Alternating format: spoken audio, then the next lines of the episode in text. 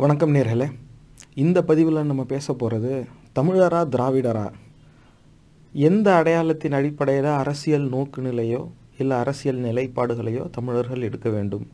அப்படிங்கிற ஒரு குழப்பம் வந்து நீண்ட நாட்களாக தமிழர்கள் மத்தியில் நிலவுது. தமிழன் அப்படிங்கிற அடையாளத்தை யாரும் மறுக்கலை. ஆனால் இந்த திராவிட அரசியல் வந்து அரை நூற்றாண்டுக்கு மேலே தமிழகத்தில் இருக்குதுங்கிற காரணத்தினால நிறைய தமிழர்கள் வந்து அந்த திராவிட அரசியலை விரும்புகிறவங்க இருக்காங்க. ஆனால் அவங்கள பொறுத்த வரைக்கும் அந்த திராவிடர் அப்படிங்கிற அடையாளம் மட்டுமே அவங்க வந்து முக்கியம் அப்படின்னு கருதுகிற ஒரு நிலை இன்னைக்கு இருக்குது. இன்னைக்கு தேதியில் இளைஞர்கள் மட்டும் இல்லை வயதானவர்கள் மத்தியிலையும் தமிழரா திராவிடரா எந்த அடையாளம் முதன்மையானது முக்கியமானது அப்படிங்கிறதுல ஒரு குழப்பம் வந்துருச்சு. அதன் அடிப்படையில் விவாதங்களும் மக்கள் மத்தியில் வந்துக்கிட்டு இருக்கு. இதை வந்து நான் அதுவாக கரைஞ்சிரும் அதுவாக ஒரு காலகட்டத்தில் எல்லாருக்கும் அந்த புரிதல் வந்துடும் அதை ஒன்றும் பெருசாக நம்ம சட்டை பண்ண வேணாம் அப்படின்னு தான் நினச்சிக்கிட்டு இருந்தேன். ஆனால் இந்த குழப்பம் வந்து நீடிச்சுக்கிட்டே போகுது. ஒரு புறம் தமிழன் அப்படிங்கிற அடையாளத்தை முக்கியம்னு சொல்கிறவங்க யாருன்னு பார்த்தா இந்த தமிழ் தேசியவாதிகள். அவங்க வந்து இந்த திராவிட அரசியலை மறுக்கிறவங்க. இன்னொரு பக்கம் திராவிட அரசியல் ஆதரவாளர்கள் வந்து தமிழ் தேசிய அரசியலை மறுக்கிறவங்க. இந்த திராவிட அரசியல் பற்றாளர்கள் வந்து தமிழ் தேசிய அரசியலை மறுக்கிறதும் அதுக்கு அவங்க ஒரு பல காரணங்கள் சொல்கிறாங்க அதில் ரொம்ப முக்கியமான காரணம் வந்து தமிழ் தேசிய அரசியல் வந்து ஜாதிய கட்டமைப்பை வந்து தூக்கி பிடிக்குது ஜாதிய கட்டமைப்பை வந்து ஆதரிக்குது அப்படின்னு சொல்கிறதும் அதே மாதிரி தமிழ் தேசியவாதிகளும் வந்து திராவிட அரசியலில் மறுத்து பேசினாலும் அதில் சிலர் வந்து ஜாதி வந்து வேணும். நம்ம வந்து ஜாதி வச்சு தான் யார் தமிழர்னு சொல்ல முடியும் அப்படிங்கிறனா இந்த மாதிரிலாம் ப பல்வேறு கருத்துக்கள் வந்து இன்னைக்கு தேதியில் இருக்குது பல பேரை குழப்பிக்கிட்டு இருக்கு. இளைஞர்கள் மத்தியில் இது ஒரு வாக்குவாதமாகவும் பல இடங்களில் வந்துருச்சு இப்போ இன்னைக்கு தேதியில். சமூக வலைதளங்கள்லாம் பார்த்தா அதிகமாக விவாதிக்கிறது இளைஞர்களாக தான் இருக்காங்க. வருங்கால தலைவர்கள் உங்களுக்கு வந்து இந்த புரிதல் வந்து இருக்கும் அப்படின்னு நான் நம்புகிறேன் இருந்தாலும் இந்த விழிப்புணர்வு உங்களுக்கு ஏற்படுத்த வேண்டியது என்னுடைய கடமையாக நினைக்கிறதுனால தான் இந்த பதிவு. இதில் வந்து நான் சொல்கிற மற்ற பதிவில் சொல்கிறது தான் நான் சொல்கிறேங்கிறதுக்காக எதையும் நீங்கள் ஏற்கவும் கூடாது நம்பவும் கூடாது. எந்த அடிப்படையில் இந்த மாதிரியான முடிவுகள் எடுக்கலாம் அதுக்கான பின்னணி என்ன அப்படிங்கிறத மட்டும்தான் நான் இதில் விளக்க போகிறேன் இது இதை பயன்படுத்திக்கிட்டு உங்கள் அறிவுக்கு எது சரின்னு படுதோ நீங்கள் விசாரித்து உண்மையை கண்டறிஞ்சு அதுக்கேற்றாப்புல உங்களுடைய அரசியல் நிலைப்பாடுகளையும் நோக்கு நிலையை நீங்கள் முடிவு செஞ்சுக்கோங்க. அப்போ என்ன என்ன தான் இருக்குது இதோட அடிப்படையில் அப்படின்னு நம்ம பார்த்தா நம்ம ஒவ்வொன்றா பார்ப்போம்.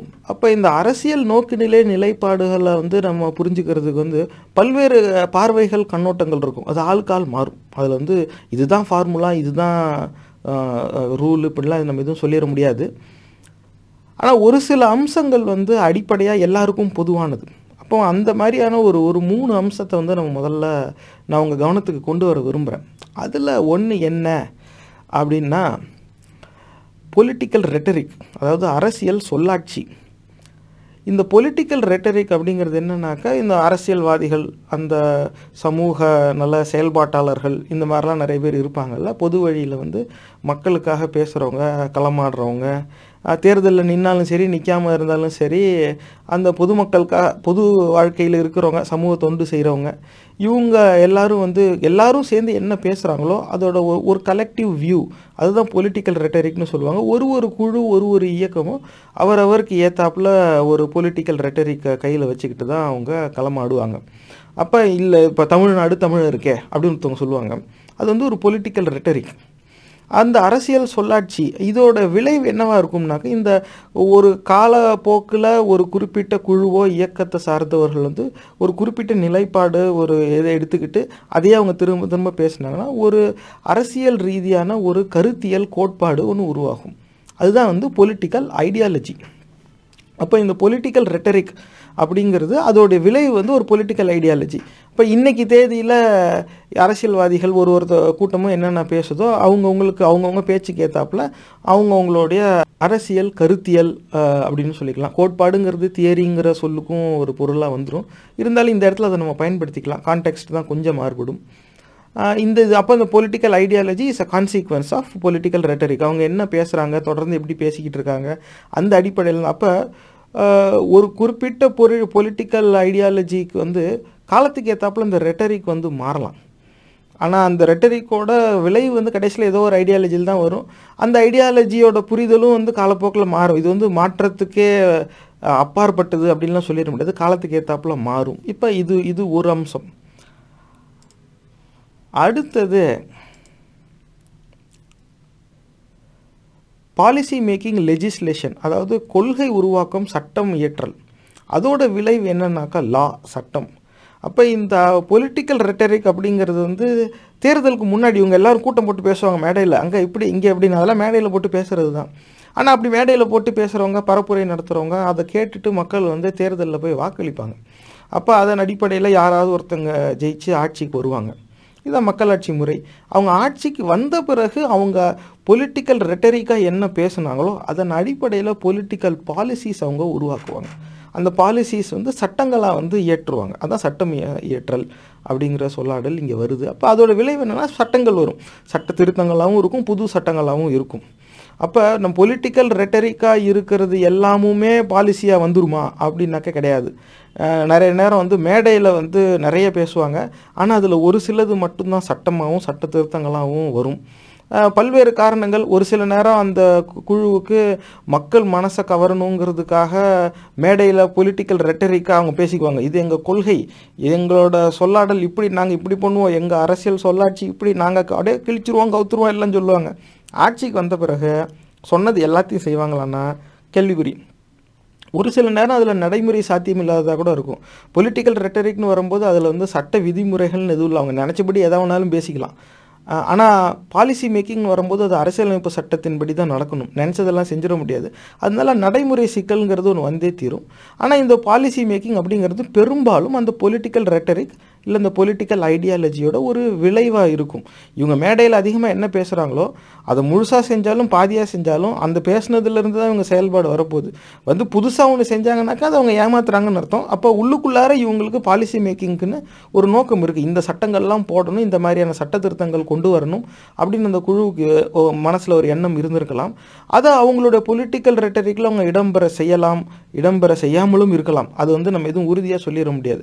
அப்போ அந்த தேர்தலுக்கு முன்னாடி பொலிட்டிக்கல் ரெட்டரிக்காக இருந்தது பொலிட்டிக்கல் ஐடியாலஜியாக மக்கள் மனசில் பதிஞ்சுது. தேர்தலுக்கு அப்புறமா ஆட்சிக்கு வந்த பிறகு அது பாலிசி மேக்கிங் சட்டம் ஏற்றலாக மாறும். அப்போ சட்டங்களாக அது உருவெடுத்து அமலுக்கு வரும்.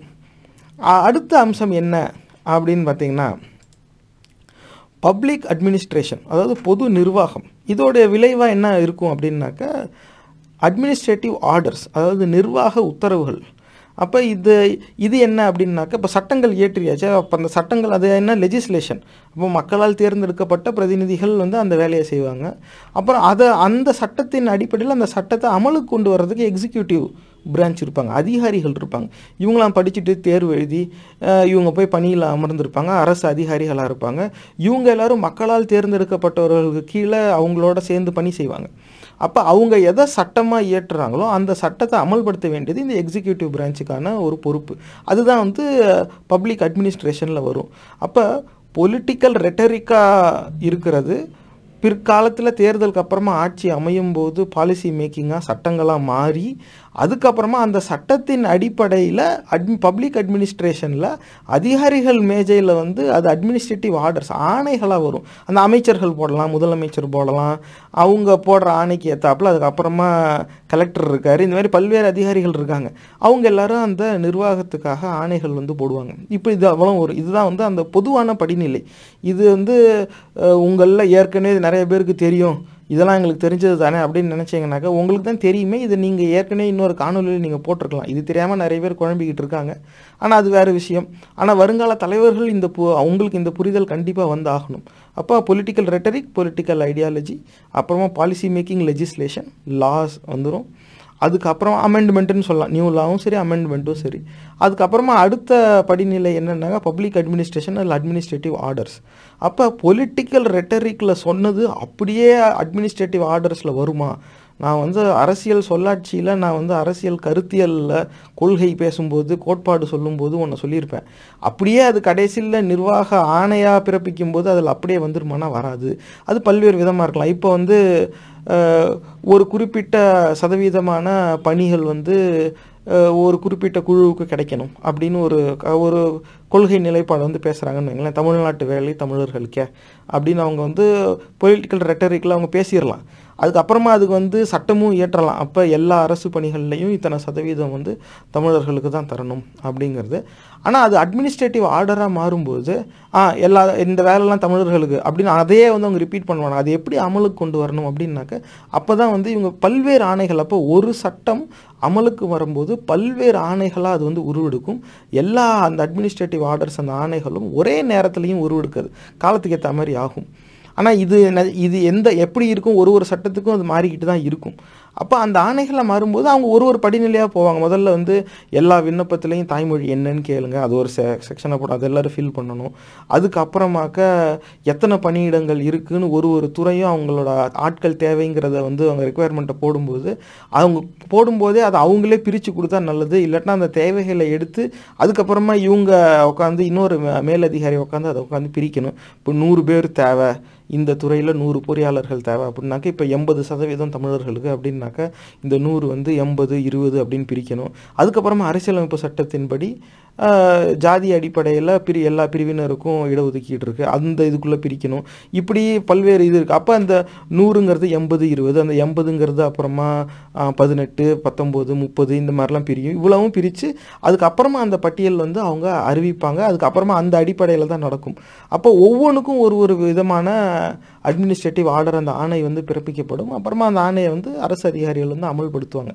இது இப்படி தான் நடக்கும். சரி இதுக்கும் இந்த திராவிடரா தமிழராங்கிறதுக்கு என்ன அப்படின்னாக்க இப்போ இந்த ஜாதி வேணுமா வேண்டாமா? இந்த திராவிட அரசியல் ஆதரவாளர்கள் வந்து ஜாதி ஒழிக்கணும் ஜாதி ஒழியணும் அப்படின்னு அவங்க சொல்லிக்குவாங்க. ஒரு சிலர் மட்டும். பெரும்பாலும் அதை வந்து சொல்லிக்க மாட்டாங்க. இதே மாதிரி தமிழ் தேசியவாதிகளும் வந்து தமிழர்களை ஏன் நீங்கள் ஜாதியாக பிரிக்கிறீங்க அப்படின்னு ஒரு பக்கம் சொல்லுவாங்க.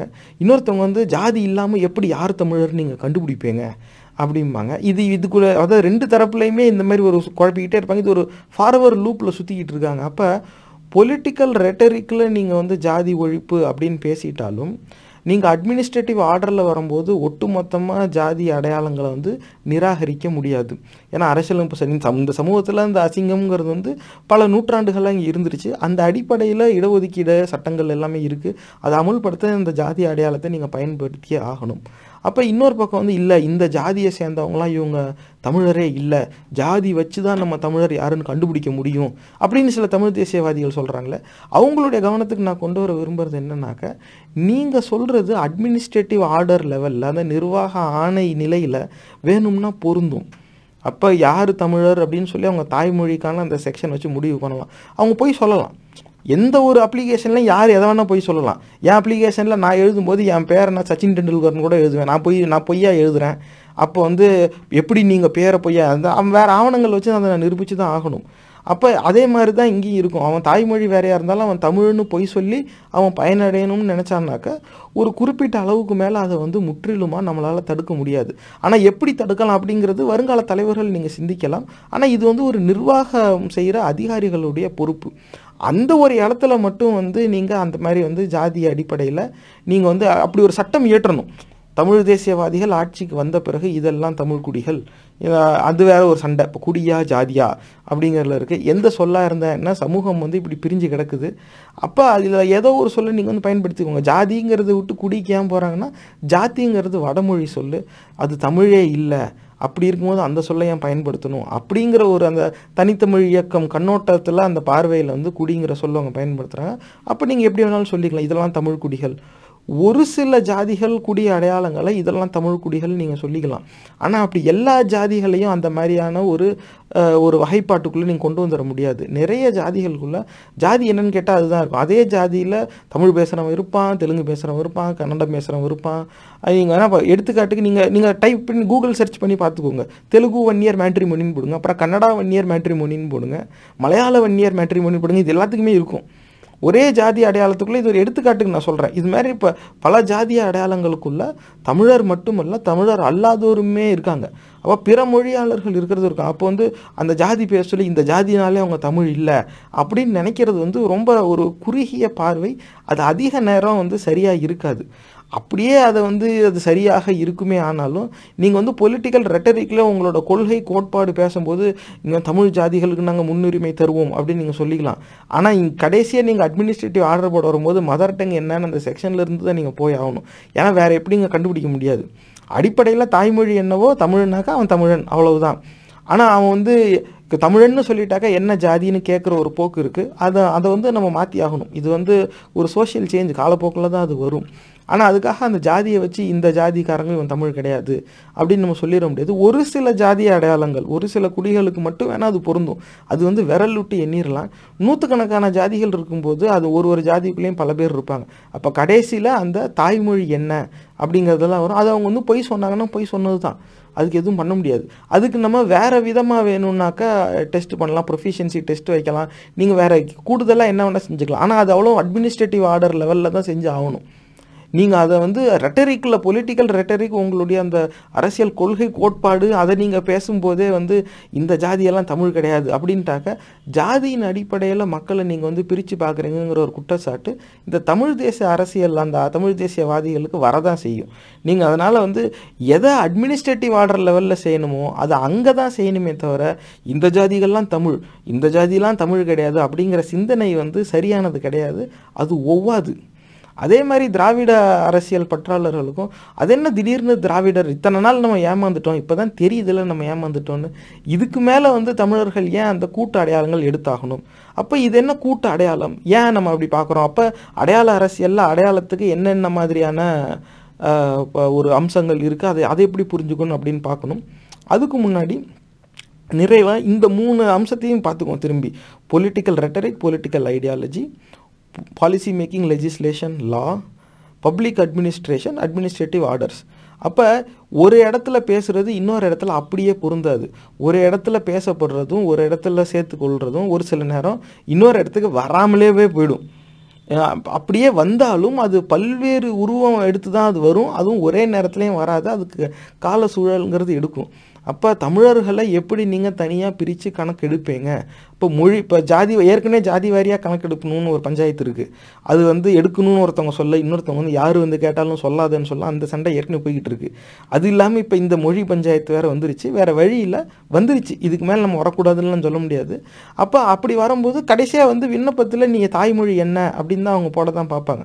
பரவாயில்ல விண்ணப்பத்தில் நீ வந்து தாய்மொழி வந்து நீ வேறையாக போட்டுட்ட. அப்படின்னாக்க நீ தமிழன் ஆகிட்டனாக்க நீ தமிழன் ஆகிட்ட அதுக்கு எதுவும் பண்ண முடியாது. ஆனால் எப்படி அதை கண்டுபிடிக்கலாம்? அப்படிங்கிறத பற்றி வருங்கால தலைவர்கள் நீங்கள் யோசிங்க. ஏன்னா அது ஒன்று தான் அந்த இடத்துல வாய்ப்பு. இது வந்து என்னுடைய கண்ணோட்டம். என் கண்ணோட்டமும் குறுகிய பார்வையாக இருக்கலாம். அதனால தான் நான் சொல்கிறேன் நான் சொல்கிறத நீங்கள் முழுசாக ஏற்றுக்கவோ நம்பவோ கூடாது. இதுக்கு மேலே நீங்கள் சிந்திச்சு பார்க்கணும்.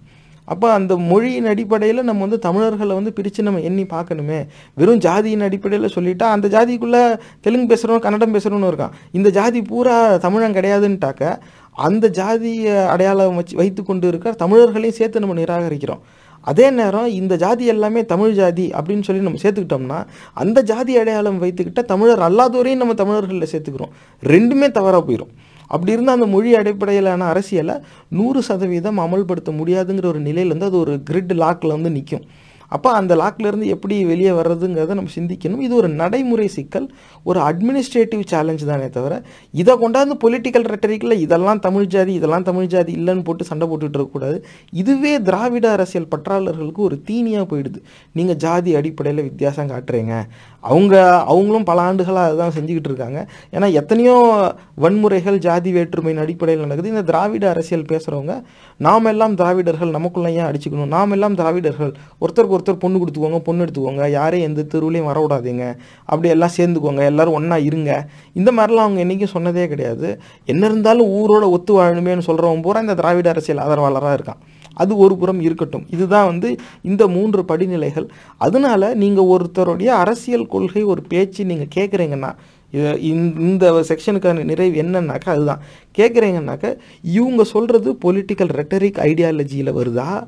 பாலிசி மேக்கிங் லெஜிஸ்லேஷனில் வருதா? இல்லை இது அப்படியேவே அட்மினிஸ்ட்ரேட்டிவ் ஆர்டர் பப்ளிக் அட்மினிஸ்ட்ரேஷனுக்குள்ளே பொருந்துமான்னு சிந்திச்சு அதுக்கப்புறமா நீங்கள் முடிவெடுக்கணும் பொத்தாம் பொதுவாக வந்து அவங்க சொன்ன அந்த ஒரே வார்த்தை இதை சொல்லிட்டான் அப்படின்னா அது சரி. அப்படின்னு மொட்டையாகவும் நம்பிடக்கூடாது. இது வந்துருச்சு அப்படின்னா அது கிடையாது. அப்படின்னு அது மொத்தமாக நிராகரிக்கிறதும் வந்து சரி கிடையாது. ரெண்டுமே வந்து அறிவுடைமைக்கு ஒரு எடுத்துக்காட்டாக இருக்காது.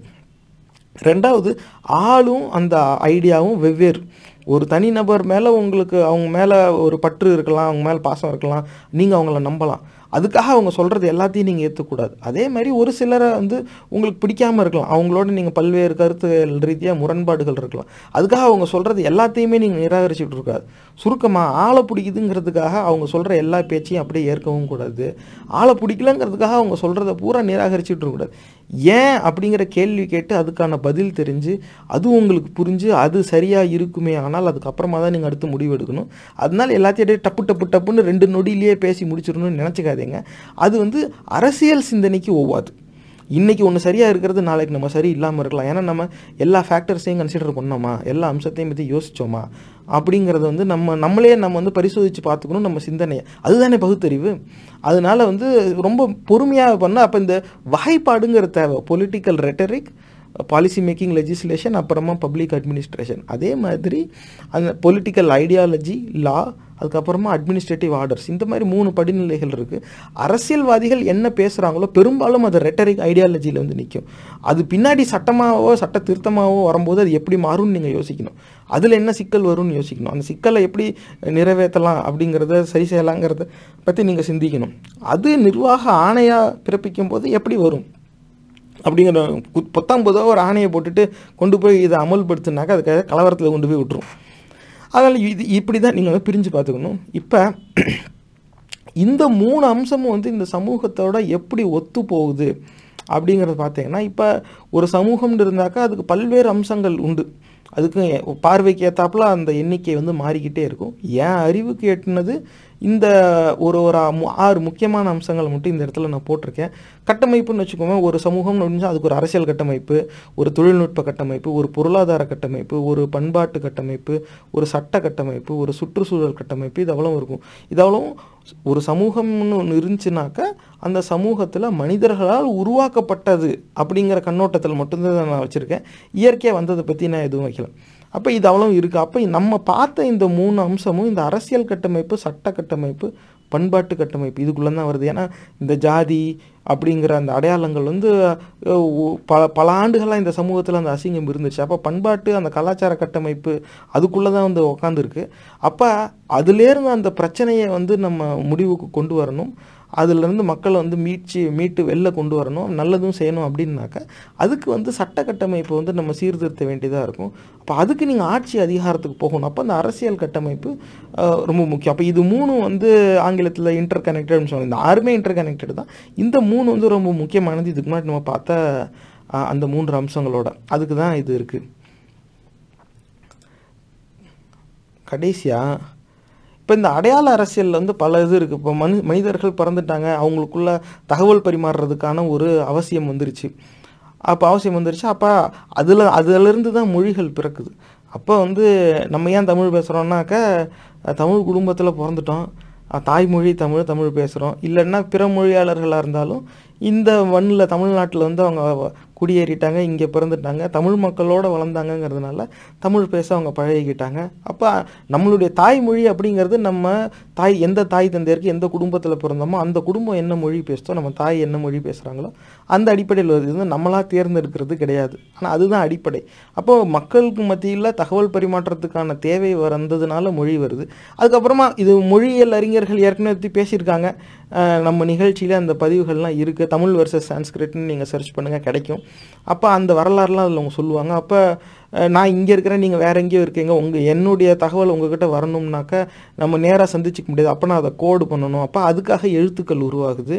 அப்புறமா அதில் நான் கோடு பண்ணி அப்புறம் இலக்கணம் வருது. ஆனால் அடிப்படையில் நான் உங்களோட பேசும்போது நான் நாளைக்கு சாப்பிட்டேன் அப்படின்னு சொன்னால் நீங்கள் திருத்துவீங்க. இதுதான் அந்த மொழியில் அறிஞர் சொன்னது. அந்த அந்த பதிவுலையும் இருக்குது நான் நாளைக்கு சாப்பிட்டேன் அப்படின்னு நான் நாளைக்கு சாப்பிட போகிறேன்னு சொல்லு அப்படிம்பாங்க. அந்த இலக்கணம்ங்கிறது மக்கள் மத்தியில் மனிதர்கள் தகவல் பரிமாற்றத்துக்காக ஒரு மொழியை பயன்படுத்தும் பொழுது இயற்கையாக உருவாகுது அந்த இலக்கணம். அப்போ ஒரு இலக்கணம் உருவாகி அதை நான் அதை வந்து பயன்பாட்டுக்கு வந்து அந்த மொழி வந்து வளரும். அப்போ மக்கள் வ- அந்த மொழியை பயன்படுத்த ஆரம்பிப்பாங்க. அந்த இலக்கணத்தின் அடிப்படையில். இதுதான் வந்து அப்போ இது வந்து ரொம்ப பேசிக்கானது இதுதான் வந்து அடிப்படை அடையாளம். இது வந்து யாரும் விருப்பப்பட்டு தேர்ந்தெடுத்துக்கிறது கிடையாது. அப்போ இன்றைக்கு தேதியிலேருந்து ஒருத்தன் திடீர்னு நானும் தமிழன்னாக்கா அது அவனுடைய விருப்பமாக இருக்கலாம். அவன் தாய்மொழி என்ன? அதுதான் உன்னுடைய உண்மையான அடையாளம். அது எதாக இருந்தாலும். அப்போ தமிழ் தான் உன் தாய்மொழின்னா நீ தமிழன். அப்போ அதுக்கப்புறமா வந்து சமூகத்தில் இங்கே பல்வேறு அவன் வந்தான் இவன் வந்தான் வந்தவனா அதை வந்து டெம்பிள் மங்கீஸில் விஜய் வரதராஜ் வந்து ஒரு எபிசோடில் அருமையாக சொல்லியிருப்பார். அந்த நகைச்சுவை வந்து எங்கேருந்தோ வந்தாங்க. அது சொல்லும்போது four bricks one book one night டப்பா. அப்படின்னு சொல்லி அதுக்கப்புறம் சொல்லு இந்த நாலாயிரம் ஐயாயிரம் வருஷம் அவங்களாம் அடிமைப்படுத்திட்டாங்கடா. நாலு செங்கல் ஒரு புத்தகம் ஒரு நெய் டப்பா வச்சுக்கிட்டு ஐயாயிரம் வருஷமும் அத்தனை பேர் அடிமைப்படுத்தியிருக்காங்க. அப்படின்னு அந்த ரங்க பாஷ்யமாக ப்ரொஃபஸர் ரங்க பாஷ்யம்னு நினைக்கிறேன் அந்த கேரக்டரில் ஒரு நகைச்சுவை பேசும்பொழுது அவர் சொல்லுவார் அப்போ அந்த மாதிரியான பல்வேறு கொடுமைகள் இந்த சமூகத்தில் நடந்த விளைவாக இந்த ஜாதி இதெல்லாம் வந்து உருவாயிடுச்சு. அப்போ அதுக்கு அப்போ அது வந்து மக்கள் மேலே திணிக்கப்படுறது. பிறக்கும் போதே வந்து வெளில மக்களுக்கு வந்து முதல்ல ஜாதி வந்துச்சுன்னெலாம் கிடையாது. மனிதர்கள் வந்தாங்க அவங்களுக்குள்ள மொழி வந்துச்சு. அந்த மொழியின் அடிப்படையில் அந்த மொழியை பயன்படுத்தி பல்வேறு கதைகள் உருவாக்கப்பட்டுச்சு. அப்படி உருவாக்கப்பட்ட கதைகளோட விளைவு தான் இந்த ஜாதி மதமெல்லாம். இதுக்கு இடையில இந்த கூட்டு அடையாளங்களும் உருவாக ஆரம்பிச்சுது. அப்போ இந்த வரலாறு பதிவு செய்கிறவங்க மொழியியல் அறிஞர்கள்லாம் அன்னைக்கு தேதியில் ஆராய்ச்சி பண்ணுறவங்களாம் அந்த வித்தியாசத்தை கவனிச்சாங்க நாட்டில். அப்போ இவங்கெல்லாம் இப்படி சொல்கிறாங்க அங்கேருந்து வந்தாங்க. ஆரியர்கள் அப்படின்னு சொல்லிக்கிறாங்க இப்படி வந்தாங்கிறாங்க. ஆனால் இந்த நிலத்தை சேர்ந்த மக்கள் இங்கே இருந்திருக்காங்க. இவங்கெல்லாம் இப்படி இருக்காங்க. இவங்க வாழ்வியல் முறை இப்படி இருக்கா. வந்தவங்களுது. இங்கே இருக்கிறவங்களுடைய வாழ்வியல் இப்படி இருக்குது இந்த பி- பிரிவினை வரும்போது அந்த பிரி பிரித்து காட்டணுங்கிறதுக்காக ஒரு அடையாளத்தை உருவாக்க வேண்டியதாக இருக்குது அப்போ இந்த தென்னிந்திய மக்களை பொதுவாக திராவிடர்கள் அப்போ அப்படின்னு அப்போ தான் அந்த சொல்லாடல் பயன்பாட்டுக்கு வருது. ஆனால் ஏற்கனவே இதை வந்து பார்ப்பனர்கள் வந்து இந்த திராவிடம்ங்கிற சொல்லை வந்து அவங்க பயன்பாட்டில் வச்சுருக்காங்க. பஞ்ச திராவிடான்னு அவங்க பிராமின்ஸோட கிளாசிஃபிகேஷன் இருக்குது இதுவும் நம்ம நிகழ்ச்சியில் ஒரு பதிவு இருக்குது history of south Indian Brahmins அப்படின்னு போடுங்க. தென்னிந்திய பார்ப்பன அடையாளங்களை மட்டுமே அதில் கவர் பண்ணியிருக்கோம். மொத்தமாக நூற்றி இருபத்தி நாலு அடையாளங்கள் இருக்குது தெரியாதவங்களுக்காக நான் சொல்கிறேன் ஒன் டுவெண்ட்டி ஃபோர் கேட்டகரிஸ் எல்லாம் சேர்ந்தது தான் வெறும் சவுத் இந்தியன் பிராமன்ஸ் இன்னும் நார்த் இந்தியன் பிராமன்ஸ் இருக்குது அது இன்னொரு பதிவில் நம்ம போடுவோம். அந்த ஆய்வு நடந்துக்கிட்டு இருக்கு இப்போ. ஆனால் அதில் நீங்கள் பார்த்தீங்கன்னாக்கா பஞ்ச திராவிடா அப்படிங்கிற சொல்லாடல் தான் வந்து அவங்க பயன்படுத்துகிறாங்க இப்போ திராவிடாங்கிற சொல்லு வந்து இந்த தென்னிந்திய மக்களை பொதுவாக குறிப்பிடுறதுக்கு ஆனால் அந்த வகைப்பாடுலலாம் பார்த்தா எட்கர் தர்ஸ்டன் கே. ரங்காச்சாரி எழுதுனதெல்லாம் பார்த்தா குஜராத்லேருந்து ஒரிசா அப்புறம் அதுக்கு கீழே ஃபுல்லாகவுமே திராவிடர்கள் அப்படின்னு தான் சொல்லிக்கிறாங்க. இப்போ இன்னும் நம்மளுடைய அரசியல் கண்ணோட்டத்தில் திராவிடர்கள் அப்படின்னு பார்த்தாலே இதே தான் ஆனால் பெரும்பாலும் இந்த திராவிட அரசியல் இங்கே நம்ம தமிழ்நாட்டில் இருக்க திராவிட அரசியல்னு பார்த்துக்கிட்டா கர்நாடகா ஆந்திரா கேரளா தமிழ்நாடு இது மட்டுமே இருக்கும். ஆனால் தென்னிந்தியாவை தான் இருக்குது அப்போ இந்த மாதிரியான வரலாற்று பதிவுகள் எப்போ உருவாக ஆரம்பிச்சதோ அந்த கால சூழலில் மொழியின் அடிப்படையில் மக்களின் வாழ்வியலை வந்து வரலாறில் பதிவு செய்யும்போது அந்த பி- பிரித்து காட்ட வேண்டிய ஒரு அவசியம் வருது. அதுக்காக ஒரு வகைப்பாடு உருவாக்கப்படுது. அதில் நிறைய கூட்டு அடையாளங்கள் வந்துடுது அதில் ஒன்று தான் இந்த திராவிடர் அப்படிங்கிற அடையாளம். அப்புறமா மதங்களும் வருது. ஒரு கண்ணோட்டத்தில் இந்த மதம் அப்படிங்கிறதும் ஒரு வகையான கூட்டு அடையாளம் தான் என்னுடைய கண்ணோட்டம். ஏன் நான் அப்படி நினைக்கிறேன் அப்படின்னாக்கா இப்போ இஸ்லாம் அப்படின்னு எடுத்துக்கிட்டிங்கனாக்கா அது மதத்தின் பெயர் முஸ்லீம்கள் அப்படின்னு பொதுவாக சொல்லிக்குவாங்க. ஆனால் அதுக்குள்ளேயே நிறைய உட்பிரிவுகள் இருக்குது ஷியாம்பாங்க சூனிம்பாங்க லெப்பைம்பாங்க சையதும்பாங்க பட்டான்பாங்க இப்படி இந்த மாதிரி இருக்கும். அப்போ இது ஆனால் இது அவ்வளோ சேர்ந்து இஸ்லாம் அப்படின்னு தான் அவங்க சொல்லிக்குவாங்க. அதே மாதிரி கிறிஸ்தவ மதத்துலேன்னு எடுத்துக்கிட்டிங்கன்னா ரோமன் கேத்தலிக்கும்பாங்க ப்ராட்டஸ்டன்ட்டும்பாங்க சிஎஸ்ஐம்பாங்க இந்த மாதிரி பென்டகோஸ்டல் அப்படிம்பாங்க இந்த மாதிரி பல்வேறு உட்பிரிவுகள் இருக்குது ஆனால் இது அவ்வளவும் சேர்ந்து கிறிஸ்தவர்கள் அப்படின்னு சொல்லிக்குவாங்க. இந்த இந்துன்னு ஒன்று சொல்கிறானே அதுவும் இதே மாதிரி தான் மற்றவங்களாவது வந்து அவங்களுக்குள்ளே இருக்கிற உட்பிரிவை அவங்களே முடிவு பண்ணிட்டாங்க இது ஒன்று மட்டும்தான் இருக்கிறவங்க பூரா இது இது தவிர அதாவது இஸ்லாமியர்கள் கிறிஸ்தவர்கள் இப்படி பாரசி இப்படி ஒன்று ரெண்டு பேரை தவிர மிச்சம் இருக்கிறவன் பூரா ஹிந்துன்னு இவனா எல்லாத்தையும் சேர்த்துக்கிட்டான். இங்கே பல பேரில் இருந்தாங்க.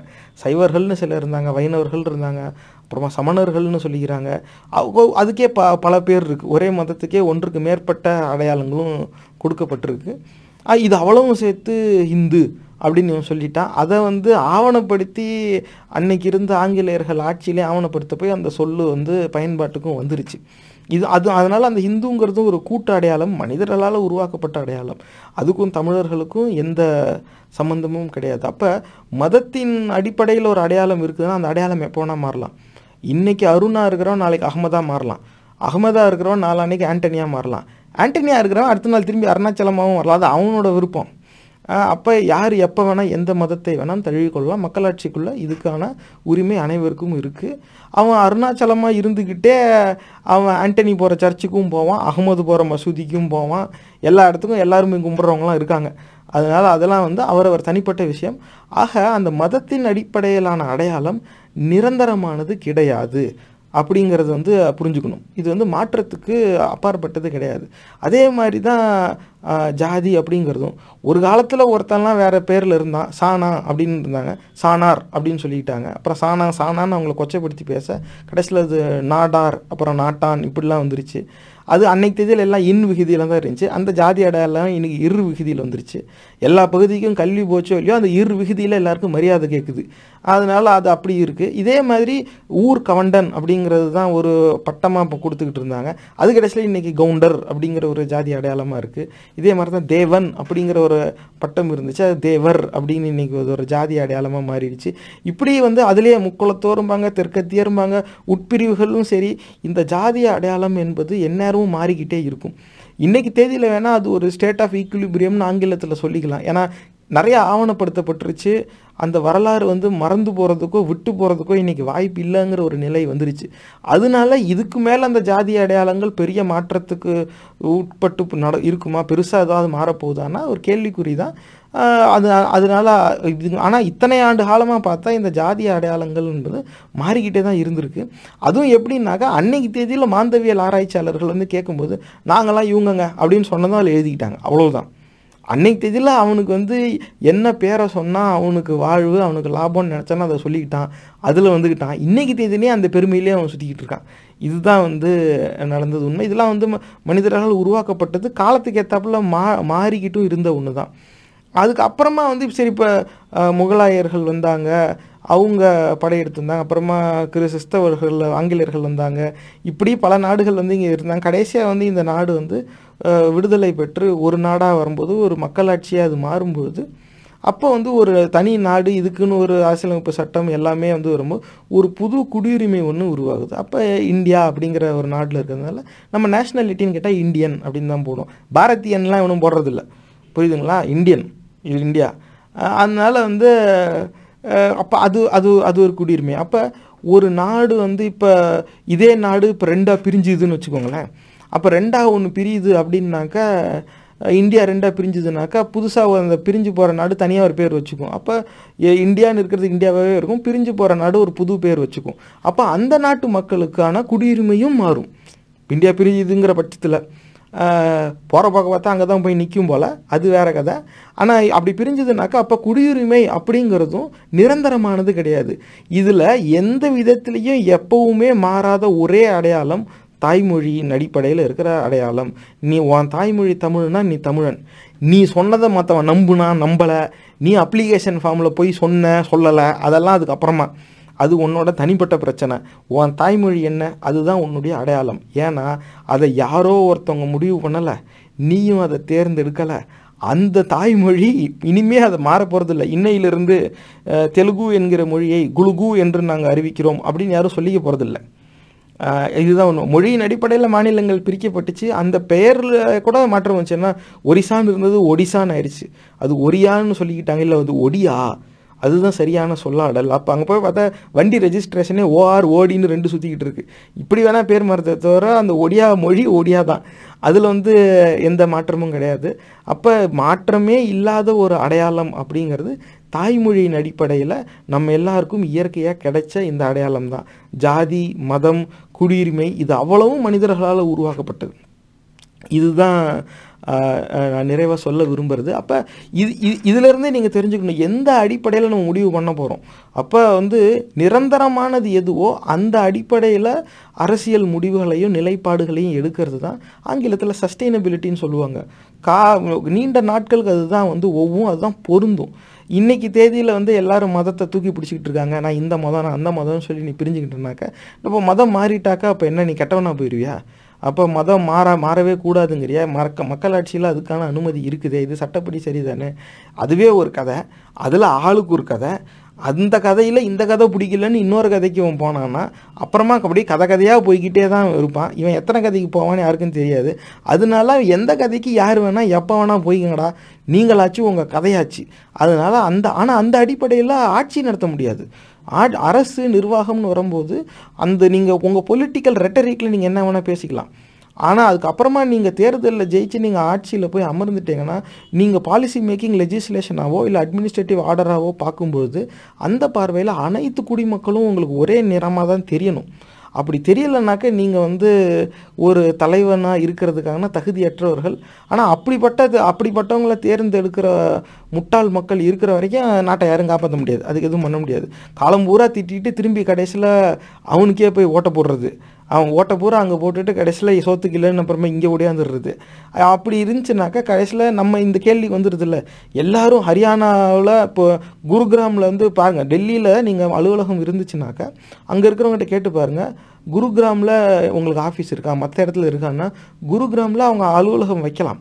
ஆனால் ஒரு சிலர் வந்து அந்த இடத்துல வச்சுருக்க மாட்டாங்க. வச்சா அந்த அலுவலகத்துக்கு ஆள் எடுக்கிறதுல ஒரு சின்ன சிக்கல் ஒன்று இருக்குது ஏன்னா அந்த ஹரியானா அப்படின்னு வந்துச்சுனாக்கா டெல்லியில் எந்த இடத்துல இருக்கிறீங்களோ அதை பொறுத்து டெல்லிங்கிறது ஒரு பெரிய நகரம். ஒரு பக்கம் ஹரியானா இன்னொரு பக்கம் உத்தரப்பிரதேஷ். அதுக்குள்ளெல்லாம் பிரிஞ்சு போகுது. அதுவும் டெல்லின்னு சொல்லிக்குவாங்க. ஆனால் உண்மையில் அது டெல்லியோட அந்த சபர்பு பக்கத்தில் இருக்க ரீஜன்ஸு அங்கே வந்து அப்போ ஹரியானாவில் சட்டம் போட்டுட்டாங்க ஹரியானாவை சேர்ந்தவங்க இத்தனை சதவீதம் பேருக்கு நீங்கள் வேலை கொடுக்கணும்னு. அப்போ நீங்கள் ஹரியானாக்குள்ளே போய் அலுவலகம் வச்சுட்டீங்கன்னாக்கா அங்கே நீங்கள் வேலைக்கு ஆள் எடுக்கும்போது அந்த சதவீதத்தை நீங்கள் மெயின்டைன் பண்ணி இதேமாரி மகாராஷ்டிரா சொல்லிக்கிட்டாங்க. இதே மாதிரி ஆந்திரா தெலுங்கானா எல்லா இடத்துலையும் வந்து அவங்க சொல்லிக்கிட்டே தான் இருக்கிறாங்க. ஆனால் அங்கே தமிழர்களுக்கு வந்து தமிழ்நாட்டில் தமிழர்களுக்கு முன்னுரிமைன்னு சொல்லும்போது பொலிட்டிக்கல் ரெட்டரிக்காக பேசிக்கிறாங்களே தவிர லெஜிஸ்லேஷனாக அது மாறவே மாட்டேங்குது. காரணம் என்னென்னாக்கா ஆட்சி பொறுப்பு தமிழர்களோட கட்டுப்பாட்டில் எப்போ வரும்னு தெரியல. தமிழ் தமிழர்கள் தமிழன் வந்து அந்த உயர் பதவிக்கு வந்துட்டாவே அது தமிழர்கள் கட்டுப்பாடுன்னு ஒத்துக்க முடியாது. மொத்த ஆட்சி பொறுப்பும் தமிழர்களின் கட்டுப்பாட்டுக்கு அது வர வந்ததே கிடையாது என்ன கேட்டால் அது அப்படி வரலங்கிறதுனாலே தான் இப்படி நடக்குது. தமிழ்நாட்டை சேர்ந்தவர்களுக்கு அப்படின்னு என்ன சொல்லிக்கிறாங்களே தவிர தமிழர்களுக்குன்னு சொல்லிக்க மாட்டேங்கிறாங்க. ஏன்னா அப்படி அவங்க போட்டாங்கன்னாவே அந்த கேள்வி வந்துடும் எப்படி நீங்கள் எப்போ தமிழர்னு முடிவு பண்ணுவீங்கன்னு வந்துடும் கடைசியாக அதை அவங்க செஞ்சு தான் செய்ய போகிறாங்க இன்றைக்கி தேதியில் அந்த திராவிட அரசியல் பற்றாளர்கள் அது ஒரு ஒரு எதிர்வாதமாக வச்சுக்கிட்டு அவங்க எப்படி யாரெல்லாம் தமிழர் அப்படின்னு கேட்டுட்டு அதில் வந்து ஒரு பெரிய வெற்றி கண்டுட்டு தான் நினச்சிக்கிறாங்க. யாருக்கு தாய்மொழி தமிழோ அவன் தமிழன். அப்போ தாய்மொழி தமிழ் இல்லை அப்படின்னு ஆனால் அவன் வந்து அப்ளிகேஷனில் பொய்யா தமிழ்னு போடுறான் அப்படின்னாக்கா அவன் தன்னுடைய மொழிக்கு செய்கிற துரோகம். அது அவனுடைய பிரச்சனை. அதில் வந்து நம்ம என்ன சொல்ல முடியும்? திருடன் வந்து அவன் திருடனா நீ எப்படி கண்டுபிடிப்பான்னா திருடுறது அயோக்கியத்தனம். அவன் திருடுறான்னா அது அவன் பிரச்சனை. அதுக்கு எதுவும் பண்ண முடியாது. என்னைக்காவது ஒரு நாள் மாட்டுவான். மாட்டுற அன்னைக்கு இருக்குது அது வேறு விஷயம். ஆனால் அப்போ அப்படி பொய் சொல்லி பிழைக்கிறதுக்காக உன்னுடைய நிரந்தரமான அடையாளத்தையே நீ வந்து துறக்கிறதுக்கு முயன்றுட்டனாக்க அவ்வளவுதான் உன் உன் மொழி உனக்கு உன்னோட இனப்பற்றுங்கிறது அவ்வளவுதான். அதுக்கு எதுவும் பண்ண முடியாது. ஆனால் இதுக்கு மாற்று வந்து திராவிடர்கள் அப்படின்னு சொல்லி ஒரு கூட்ட அடையாளத்தை வச்சுக்கிட்டா திராவிடருங்கிற அடையாளத்தில் நம்ம எல்லாரையும் சேர்த்துக்கிட்டு தான் இருக்கோம். இங்கே தான் கேள்வி வருது. இப்போ தமிழ்நாட்டில் அந்த கேஸ்ட் லிஸ்ட்டுங்கிறத நீங்கள் எடுத்து பார்த்தீங்கன்னா அது முந்நூறுலேருந்து நானூறு கிட்ட இருக்கும் குறைஞ்சது. நான் கடைசியாக பார்த்தப்ப முந்நூற்றி எண்பதுலேருந்து முந்நூற்றி தொண்ணூறுக்குள்ளே இருக்குது எண்ணிக்கை. ஆனால் இன்றைக்கி தேதியில் எத்தனை ஜாதிகள் இருக்கும்னு நமக்கு தெரியாது. ஆனால் நூற்றுக்கணக்கான ஜாதிகள். அதில் எடுத்த உடனே நீங்கள் பார்த்தீங்கன்னா ஆதி ஆந்திரா அப்புறம் ஆதி கர்நாடகா இதுதான் இருக்குது இப்போ கேள்வி என்ன வருதுன்னாக்கா தமிழகத்தில் நம்ம வந்து ஆதி ஆந்திரா ஆதி கர்நாடகாவை சேர்த்துக்கிட்டோம். ஆந்திராவிலையும் கர்நாடகாவிலையும் ஆதி தமிழர் சேர்த்துக்கிட்டாங்களா? அங்கே இருக்கா? இருந்தால் சந்தோஷங்க. நான் இப்பவும் சொல்கிறேன் எல்லாத்தையும் நான் தெரிஞ்சுக்கிட்டு தான் நான் பேசுகிறேன்னு சொல்ல மாட்டேன். நான் பார்த்த வரைக்கும் என் கண்ணில் படல. யாருக்காவது தெரிஞ்சால் சொல்லுங்கள் அப்போ நம்ம எல்லாரையும் சேர்த்துக்கிறோம். ஆனால் அவன் எவனுமே நம்மளை சேர்த்துக்க மாட்டான்னாக்கா ஏன் நான் கடைசி வரைக்கும் தமிழை மட்டும்தான் இழிச்ச வேணாம் இந்த கேள்வி ஒன்று வருது. இது வந்து அந்த பாலிசி மேக்கிங் அட்மினிஸ்ட்ரேட்டிவ் ஆர்டர் இல்லை. யாரெல்லாம் ஆட்சிக்கு வந்ததும் தமிழ் ப்ரொஃபிஷியன்சி தேவைன்னு சொல்லி ஒரு அட்மினிஸ்ட்ரேட்டிவ் ஆர்டர் போட்டு தமிழர்களுக்கு சாதகமான சட்டங்கள் வந்து சுத்தமாக இல்லைன்னு சொல்ல முடியாது. இப்போ டிஎன்பிஎஸ்சிலாம் வந்து தமிழ் ப்ரொஃபிஷியன்சி நிரூபிக்கணும் அப்படின்னு இருக்குதுனாக்கா ஒன்று அந்த சட்டம் முழுசாக அமலில் இருக்கும்போதே பொய்யான சான்றிதழ்கள் கொடுத்து வட மாநிலத்தவர்கள் இப்போ தமிழர் அல்லாதோருக்கு முன்னுரிமை கொடுத்து ஆயிரக்கணக்கான பணிகளில் ஏற்கனவே அவங்கள அம அமர்த்திட்டாங்க அந்த அயோக்கியத்தனம் ஒரு பக்கம் நடக்குது. இன்னொரு பக்கம் ஆட்சி பொறுப்பில் இருக்கிறவங்கள இங்கே இது வந்து உடனே நீங்கள் ப்ரொஃபிஷன்சி ப்ரூவ் பண்ண தேவையில்ல. பணிக்கு வந்து அடுத்த ரெண்டு வருஷத்தில் ப்ரூவ் பண்ணிட்டா போதும். அதான் முதல்ல வேலையில் ஜாயின் பண்ணிடு அப்புறமா காசு கொடுத்து ஒரு ஃபேக் சர்டிஃபிகேட் வாங்கி சப்மிட் பண்ணிங்க அப்படின்னு இவங்களாவே சொல்கிறாங்க ஏன் இந்த மாதிரி திருத்தம் கொண்டு வராங்க? எவன் அந்த திருத்தம் கொண்டு வந்தானோ? அவன் பையன். தெலுங்கர்கள் தமிழர் அல்லாதோர் அதிகமாக இருக்கிற தொகுதியிலேருந்து ஜெயிச்சு போயிருக்கார். அப்போ தன்னுடைய மகனுடைய தொகுதியில் தனக்கு நல்ல பேர் வரணுங்கிறதுக்காகவே இந்த மாதிரி செஞ்சு விட்றாங்க. அதோட தமிழர்களாக இருந்தாலும் சுற்றி இருக்கிறவங்க பெரும்பான்மை தமிழர் அல்லாதோராக இருக்காங்க. அவங்க எல்லாரும் ஜாதிய அடையாளத்துக்குள்ளே மறைஞ்சிருக்காங்க. நாங்களாம் இவங்கங்க. நாங்களாம் அவங்கங்க. நாங்கள் இத்தனை சதவீதம் இருக்கோம். நீ ஜாதியில் எத்தனை சதவீதங்கிறதெல்லாம் அப்புறம் பார்ப்போம். அது வந்து இடஒதுக்கீட்டுக்காக மட்டும்தான் அது வந்து அட்மினிஸ்ட்ரேட்டிவ் லெவலில் தான் அந்த கணக்கெடுப்பு எடுக்க முடியும். அது இடஒதுக்கீட்டு சட்டத்தை அமல்படுத்துறதுக்காக மட்டும்தான். நீ அரசியல் பிரதிநிதித்துவத்தில் நாங்கள்லாம் இத்தனை பேர் இருக்கோம் அப்படின்னு நீயா வந்து உரிமை எடுத்துக்க முடியாது. உன் தாய்மொழி என்ன? இது தமிழ்நாடு. இங்கே தமிழர்கள் மற்றவங்க எல்லாரையும் போய் கடலில் குதிக்க சொல்லலை. தமிழ்நாட்டில் தமிழர்களுக்கு சமமான அரசியல் பிரதிநிதித்துவமாவது இருக்கணும். ஜாதி அடையாளங்களில் தமிழர் அல்லாதோர் எல்லாருமே வந்து உக்காந்துக்கிட்டு எல்லா பெரிய துறையும் தமிழர் அல்லாதோர் கையில் பே தமிழ் பேசிக்குவாங்க. அப்புறமா தமிழ் மானம் காப்போம் அப்படின்லாம் சொல்லிக்குவாங்க. ஆனால் அவங்க வண்டி நிறுத்தி வெளியில் போய் ஒரு மனு வாங்குறாங்கனாக்கா அது ஒரு ஒரு தெலுங்கு ஃபாதர் கிட்ட வாங்குவாங்க. அவங்க யாராவது ஒருத்தவங்க எங்கள் எங்கள் தொகுதி வேட்பாளர்லாம் எங்களுக்கு யாருன்னே தெரியாது. இவர் வந்து இப்படி வேலை செய்கிறாருன்னு ஒரு பப்ளிக் ரிவ்யூ வாங்குற மாதிரி ஒரு பேட்டி எடுப்பாங்க. அப்போ சொல்லும்போது அவங்க மகேஷ் பாபு படத்தில் வந்த மாதிரி இருக்குது அப்படிம்பாங்க. எங்கள் உள்ளூர்கார ஹீரோ படம்லாம் பார்க்க மாட்டாங்களா அப்படிங்கிற ஒரு கேள்வி வரும். அதுக்கப்புறமா இவங்க போய் ஆட்சியில் இருக்கும்போது முன்ன நின்று ஒரு படத்தை வெளியிட்டாங்கன்னா அது ஒரு தெலுங்கு படத்துக்காக தான் இருக்கும். இங்கே உள்ளூர்லேயே பிரபலமான நடிகர் ஒருத்தர் இருந்தாலும் அவரை கட்டாயப்படுத்தி ஒரு தெலுங்கு தயாரிப்பாளர்கிட்ட நடிக்க வச்சு அதை கஷ்டத்தில் ஊற்றிக்கிட்டு ஓடி போச்சு அது ஒரு விஷயம்.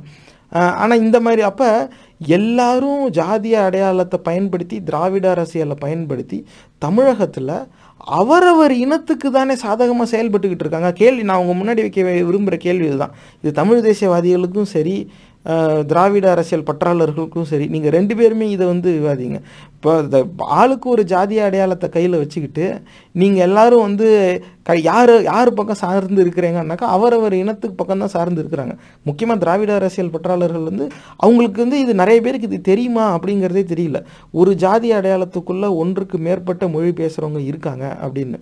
அதுக்கப்புறமா சரி ஆன்டை தமிழ் பாலிசி இருக்குதா? அப்படின்னு ஒரு சிலர் கேள்வி கேட்பாங்க. அப்படி ஏதாவது ஒன்று காமி அப்படிம்பாங்க. இந்த உள் ஒதுக்கீடுங்கிறதே அதில் ஒரு பெரிய இது இருக்குது அப்போ அருந்ததியருக்கு வந்து ரெண்டரை சதவீதம் கொடுக்குற அப்படின்னாக்க தலித் சமூகம் அவங்க ஒடுக்கப்பட்டவர்கள் அவங்க இன்னும் பின்தங்கி இருக்காங்க அவங்களுக்குலாம் தர வேண்டியது தான் அறுபத்தி ஒம்பது சதவீதத்துக்கு ஏற்கனவே வழக்கு இருக்குது நீதிமன்றத்தில்.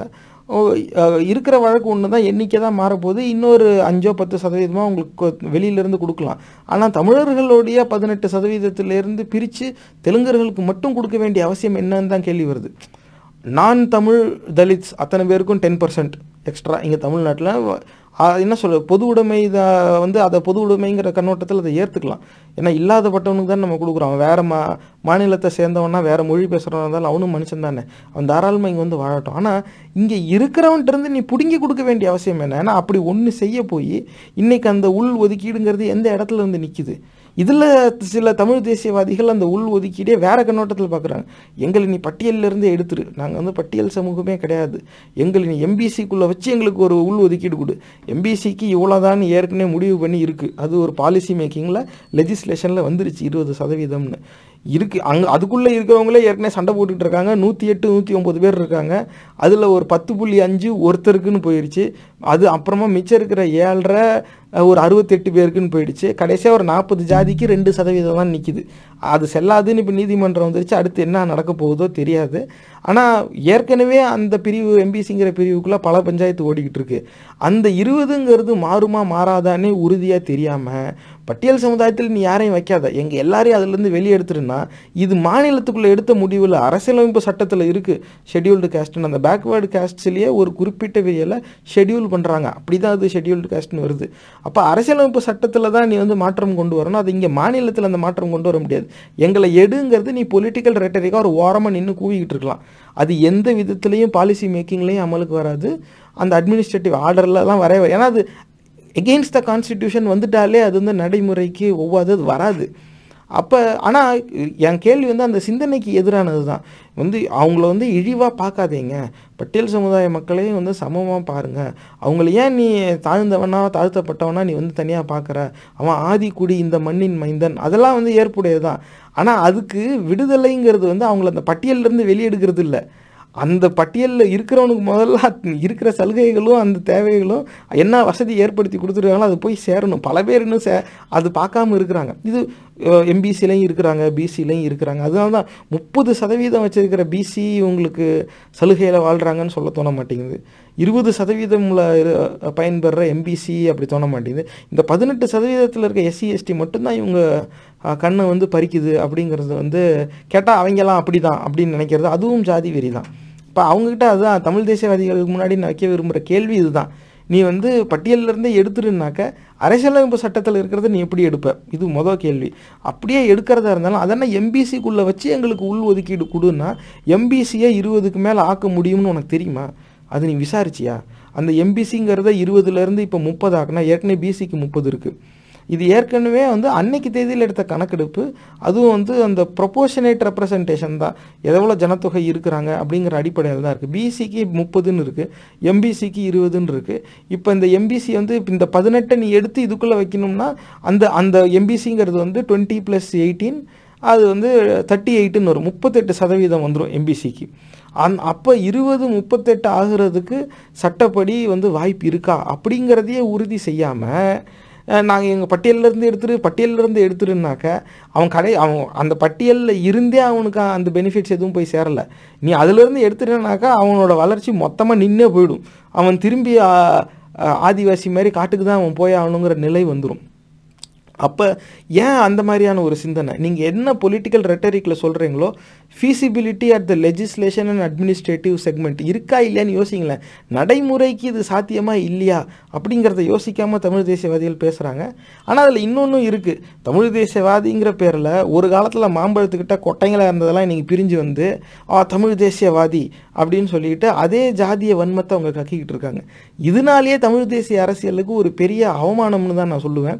யா மக்கள் அதை நம்புறதுக்கு மறுக்கிறாங்க. தமிழ் தேசியவாதிகளாக அவனுங்களாம் ஜாதி வைப்பாங்க. காரணம் என்னென்னா இந்த தமிழ் தேசிய கட்சியிலேருந்து கோச்சிக்கிட்டு போகிறவன் பூரா ரெட் பிக்ஸில் ஒரு இன்டர்வியூவை கொடுத்துட்டு போயிடுவான்.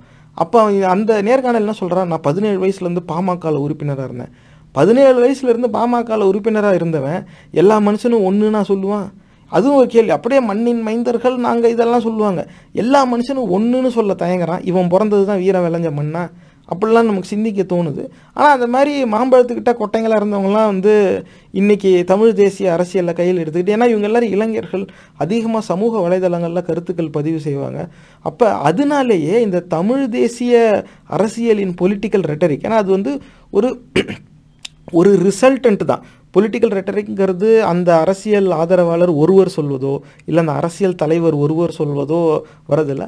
அந்த அரசியலை ஆதரிப்பவர்கள் அனைவரும் சேர்ந்து சொல்கிறது பெருவாரியான அந்த கருத்து என்னவா இருக்குது அப்படிங்கிறது தான் வந்து இந்த சமூகம் புரிஞ்சுக்கும். அதுதான் அந்த பொலிட்டிக்கல் ரெட்டரிக் அப்போ அதிகமாக சமூக வலைதளங்களில் இந்த தமிழ் தேசியத்தை தூக்கி பிடிச்சி பேசுகிறவங்க இந்த ஜாதிய அடையாளத்தை பெருசாக கையில் எடுத்து பேசுகிறவங்களும் ஒரு காலத்தில் இந்த ஜாதி வேற்றுமையை பெ பெருமை பேசிக்கிட்டு இருந்தவங்க இந்த மாதிரி மாம்பழ கூட்டத்துக்கிட்ட இருந்து வந்தவங்க இவங்க எல்லாரும் இருக்கிறதுனாலேயே தமிழ் தேசிய அரசியல்னாவே அது வந்து ஜாதி வேற்றுமையை ஆதரிக்கிற அரசியல் அப்படிங்கிற ஒரு இடத்துக்கு அது கொண்டு போய் வந்துருச்சு.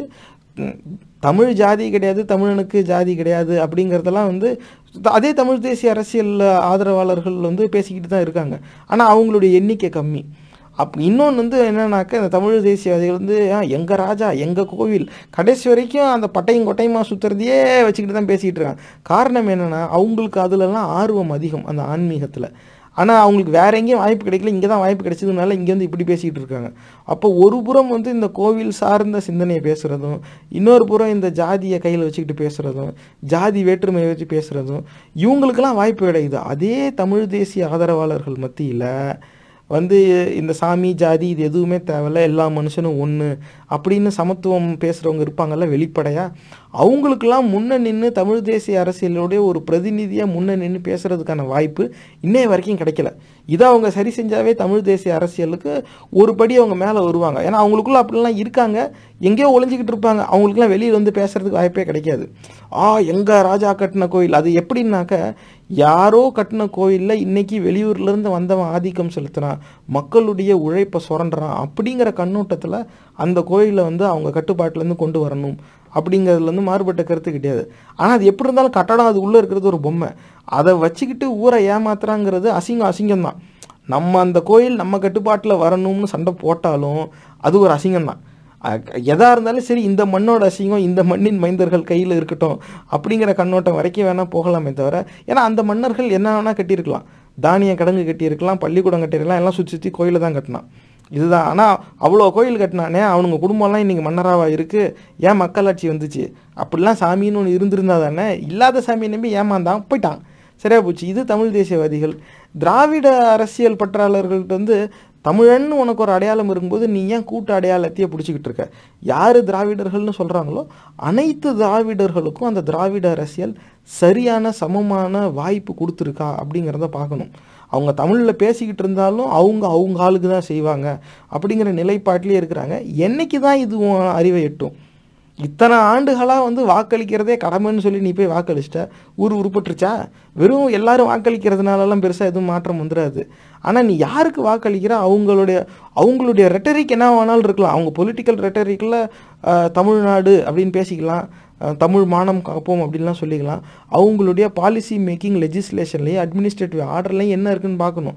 இந்த திராவிட அரசியல் செய்கிறவங்க தான் வந்து தமிழ் ப்ரொஃபிஷியன்சி ரிலாக்ஸ் பண்ணுறான் ரெண்டு வருஷத்துக்கு அப்புறமா கொடுங்குறான். யார் வேணால் இங்கே வந்து சேர்ந்துக்கங்கிறான். இந்த மாதிரி எல்லாம் செய்கிறது அவங்க தான். அப்போ வெளி மாநிலத்து ஜாதி அடையாளங்கள்லாம் இங்கே இருக்கிற ஜாதிய பட்டியலில் சேர்த்தது யார்? அதுவும் இதே திராவிட அரசியல் தான். அப்போ இதே மாதிரியான வாய்ப்பு அந்த மாநிலங்கள்லேயும் தமிழர்களுக்கு கிடைக்க ஏன்னா அங்கேயும் தமிழர்கள் இருக்காங்க. நாங்கள் இப்படி செஞ்சுருக்கோம்ல நீங்களும் செய்யுங்கன்னு இந்த திராவிட அரசியல்வாதிகள் வந்து என்னைக்காவது ஏதாவது கேட்டது உண்டா? தெரியாது. இதுக்கு மேலே கேட்பாங்களா? கண்டிப்பாக எதிர்பார்க்க முடியாது. ஆனால் இந்த மாதிரிலாம் இருக்குது அப்படி இருக்கும்பொழுது இந்த கூட்டு அடையாளத்தையே நீங்கள் பிடிச்சிக்கிட்டு ஏன் இப்படி இருக்கீங்க? தமிழன் உங்களுக்கு ஒரு அடையாளம் இருக்குது அப்புறம் என்ன? நாம் எல்லாம் திராவிடர்கள். நான் மட்டும் ஏன் அதை சொல்லிக்கணும்? மற்றவன் எவனுமே என்ன திராவிடன்னு சேர்த்துக்கவே இல்லை. நம்ம எல்லாரும் திராவிடர்கள் தானே? திராவிடர்களுக்குள்ளே பொண்ணு கொடுத்து பொண்ணு எடுத்துக்கிட்டோம். என்ன இப்போ பிரச்சனை? திராவிடர்கள் எல்லா தெருவுக்கும் போகட்டும். என்ன இப்போ பிரச்சனை? திராவிடர்கள் எல்லாரும் சரிசமமாக உட்காந்து பேசட்டும். என்ன இப்போ பிரச்சனை? அங்கெல்லாம் வரும்போது ஊரோட ஒத்து வாழணும். ஊருக்குன்னு ஒன்று இருக்குது நீங்கள் வேணால் போய் உங்கள் ஆளுங்களை படிக்க வைங்க. இப்படிலாம் சொல்ல தோணுதில்ல. அப்போ நாம் எல்லாம் திராவிடர்கள்னு நான் ஏன் சொல்லிக்கிட்டு உன்னையும் சேர்த்துக்கணும்? இந்த கேள்வி தான் வந்து வருது. அப்போ இப்படி வந்து இந்த அடையாள அரசியலில் அடிப்படை என்றைக்கும் நிரந்தரமானது தாய்மொழி தான். மற்ற கூட்ட அடையாளங்கள்லாம் காலத்துக்கு ஏற்றாப்புல மாறிக்கிட்டே இருக்கும். கிட்டத்தட்ட திராவிட அடையாளத்துக்கு என்ன கேட்டால் எண்டு கார்டு போட்டாங்க. இதுக்கு மேலேயும் ஆனால் அதுக்காக அது முற்றிலுமா அழிஞ்சிருமா அப்படின்னாக்கா அவங்க அழியாமல் காப்பாற்றிக்கலாம் இதே திராவிட அரசியல் நீ திருப்பி மீண்டு எழுந்து வந்து அனைத்து மக்களுக்கும் சரியான வாய்ப்பு அதுவும் குறிப்பாக அரசியல் பிரதிநிதித்துவத்தில் தமிழர்களுக்கும் சரியான ஏன்னா தமிழர் நிலத்தில் தமிழர்களுக்கு முன்னுரிமை அப்படிங்கிறது வந்து அது ஒரு கெட்டது கிடையாது. எல்லா நிலத்துலையும் அவன் அவன் மொழி சார்ந்தவங்களுக்கு முன்னுரிமை கொடுக்குறான். ஆனால் அதையே இங்கே தமிழை சொன்னால் மட்டும் ஆ அதெல்லாம் நீ சொல்லக்கூடாதுன்னா சொல்கிறவன் பூரா யார்? அப்படின்னு பாருங்கள் இதே மாதிரி இந்த திராவிட அரசியலும் இருக்கட்டும் மதவெறி கூட்டமாகவும் இருக்கட்டும். அவங்க எல்லாரும் வந்து நாங்களும் திராவிடர்கள் தான் அப்படின்னு அவங்க சொல்லிக்குவாங்க. அப்போ இது வந்து ஆரியமும் சரி திராவிடமும் சரி அவங்களுக்கு இதே தான் வேலை. அவங்களுடைய அடையாளத்துக்குள்ளே தமிழர்கள் ஏதாவது ஒரு இடத்துல அவங்களுக்கு கீழே தான் இருக்கிற மாதிரி இருக்குமே தவிர அதுக்காக தமிழர்கள் அவங்க மேலேயும் இருக்கணும் அப்படின்னு நான் வந்து அழுத்தி சொல்ல மாட்டேன். ஒன்றா தான் நிற்போமே நீ ஒன்றா நிற்கணுங்கிற பேரில் எந்நேரமும் என் தலையிலே உட்காந்துக்கிட்டு இருக்கங்கிறது தான் இப்போ எங்கள் கேள்வியே. இதுதான் நேர்களே இந்த பதிவு. இப்போ தமிழரா திராவிடரா அப்படின்னு நீங்கள் முடிவு பண்ணோம்னா முதல்ல உங்கள் தாய்மொழி என்ன? அதுதான் உங்களுடைய நிரந்தரமான மாற்றத்துக்கு அப்பாற்பட்ட ஒரு அடையாளம். அந்த அடையாளத்தின் அடிப்படையில் நீங்கள் அரசியல் எப்படி வேணாலும் நீங்கள் நினச்சிக்கோங்க. ஆனால் என்னுடைய பார்வை நீங்கள் வந்து ஓ வேறு எந்த மொழி வேணாலும் பேசுகிறவங்களாம் இருங்க. அதில் வந்து எத் எத்தனை தலைமுறைக்கு முன்னாடி இங்கே குடிபெயர்ந்து வந்தாங்களோ உங்களுடைய முன்னோர்கள். நீங்கள் இங்கே எல்லாரும் இப்போ தமிழர்களோட பிறந்து தமிழ் பேசி தானே வளர்ந்துருக்கீங்க. என் பார்வையில் நீங்களும் தமிழர்கள் தான். ஆனால் கேள்வி என்ன வருதுன்னாக்க நான் உங்களை தமிழர்களாக பார்க்கும்போது தமிழர் நிலத்தில் தமிழர்களுக்கான முன்னுரிமை அப்படின்னு நீங்கள் சிந்திக்க தவறுறது வந்து ஒரு கேள்வியை வந்து எழுப்புது. இது இந்த பதிவு வந்து உங்களுக்கு உங்களுடைய அரசியல் சார்ந்த அந்த சிந்தனை அந்த நோக்கு நிலை இதை பற்றி முடிவெடுக்கிறதுக்கு ஏதாவது ஒரு விதத்தில் உதவும் அப்படின்னு நம்புகிறேன் நீங்கள் தமிழரா திராவிடரா? சிந்திச்சு பாருங்கள்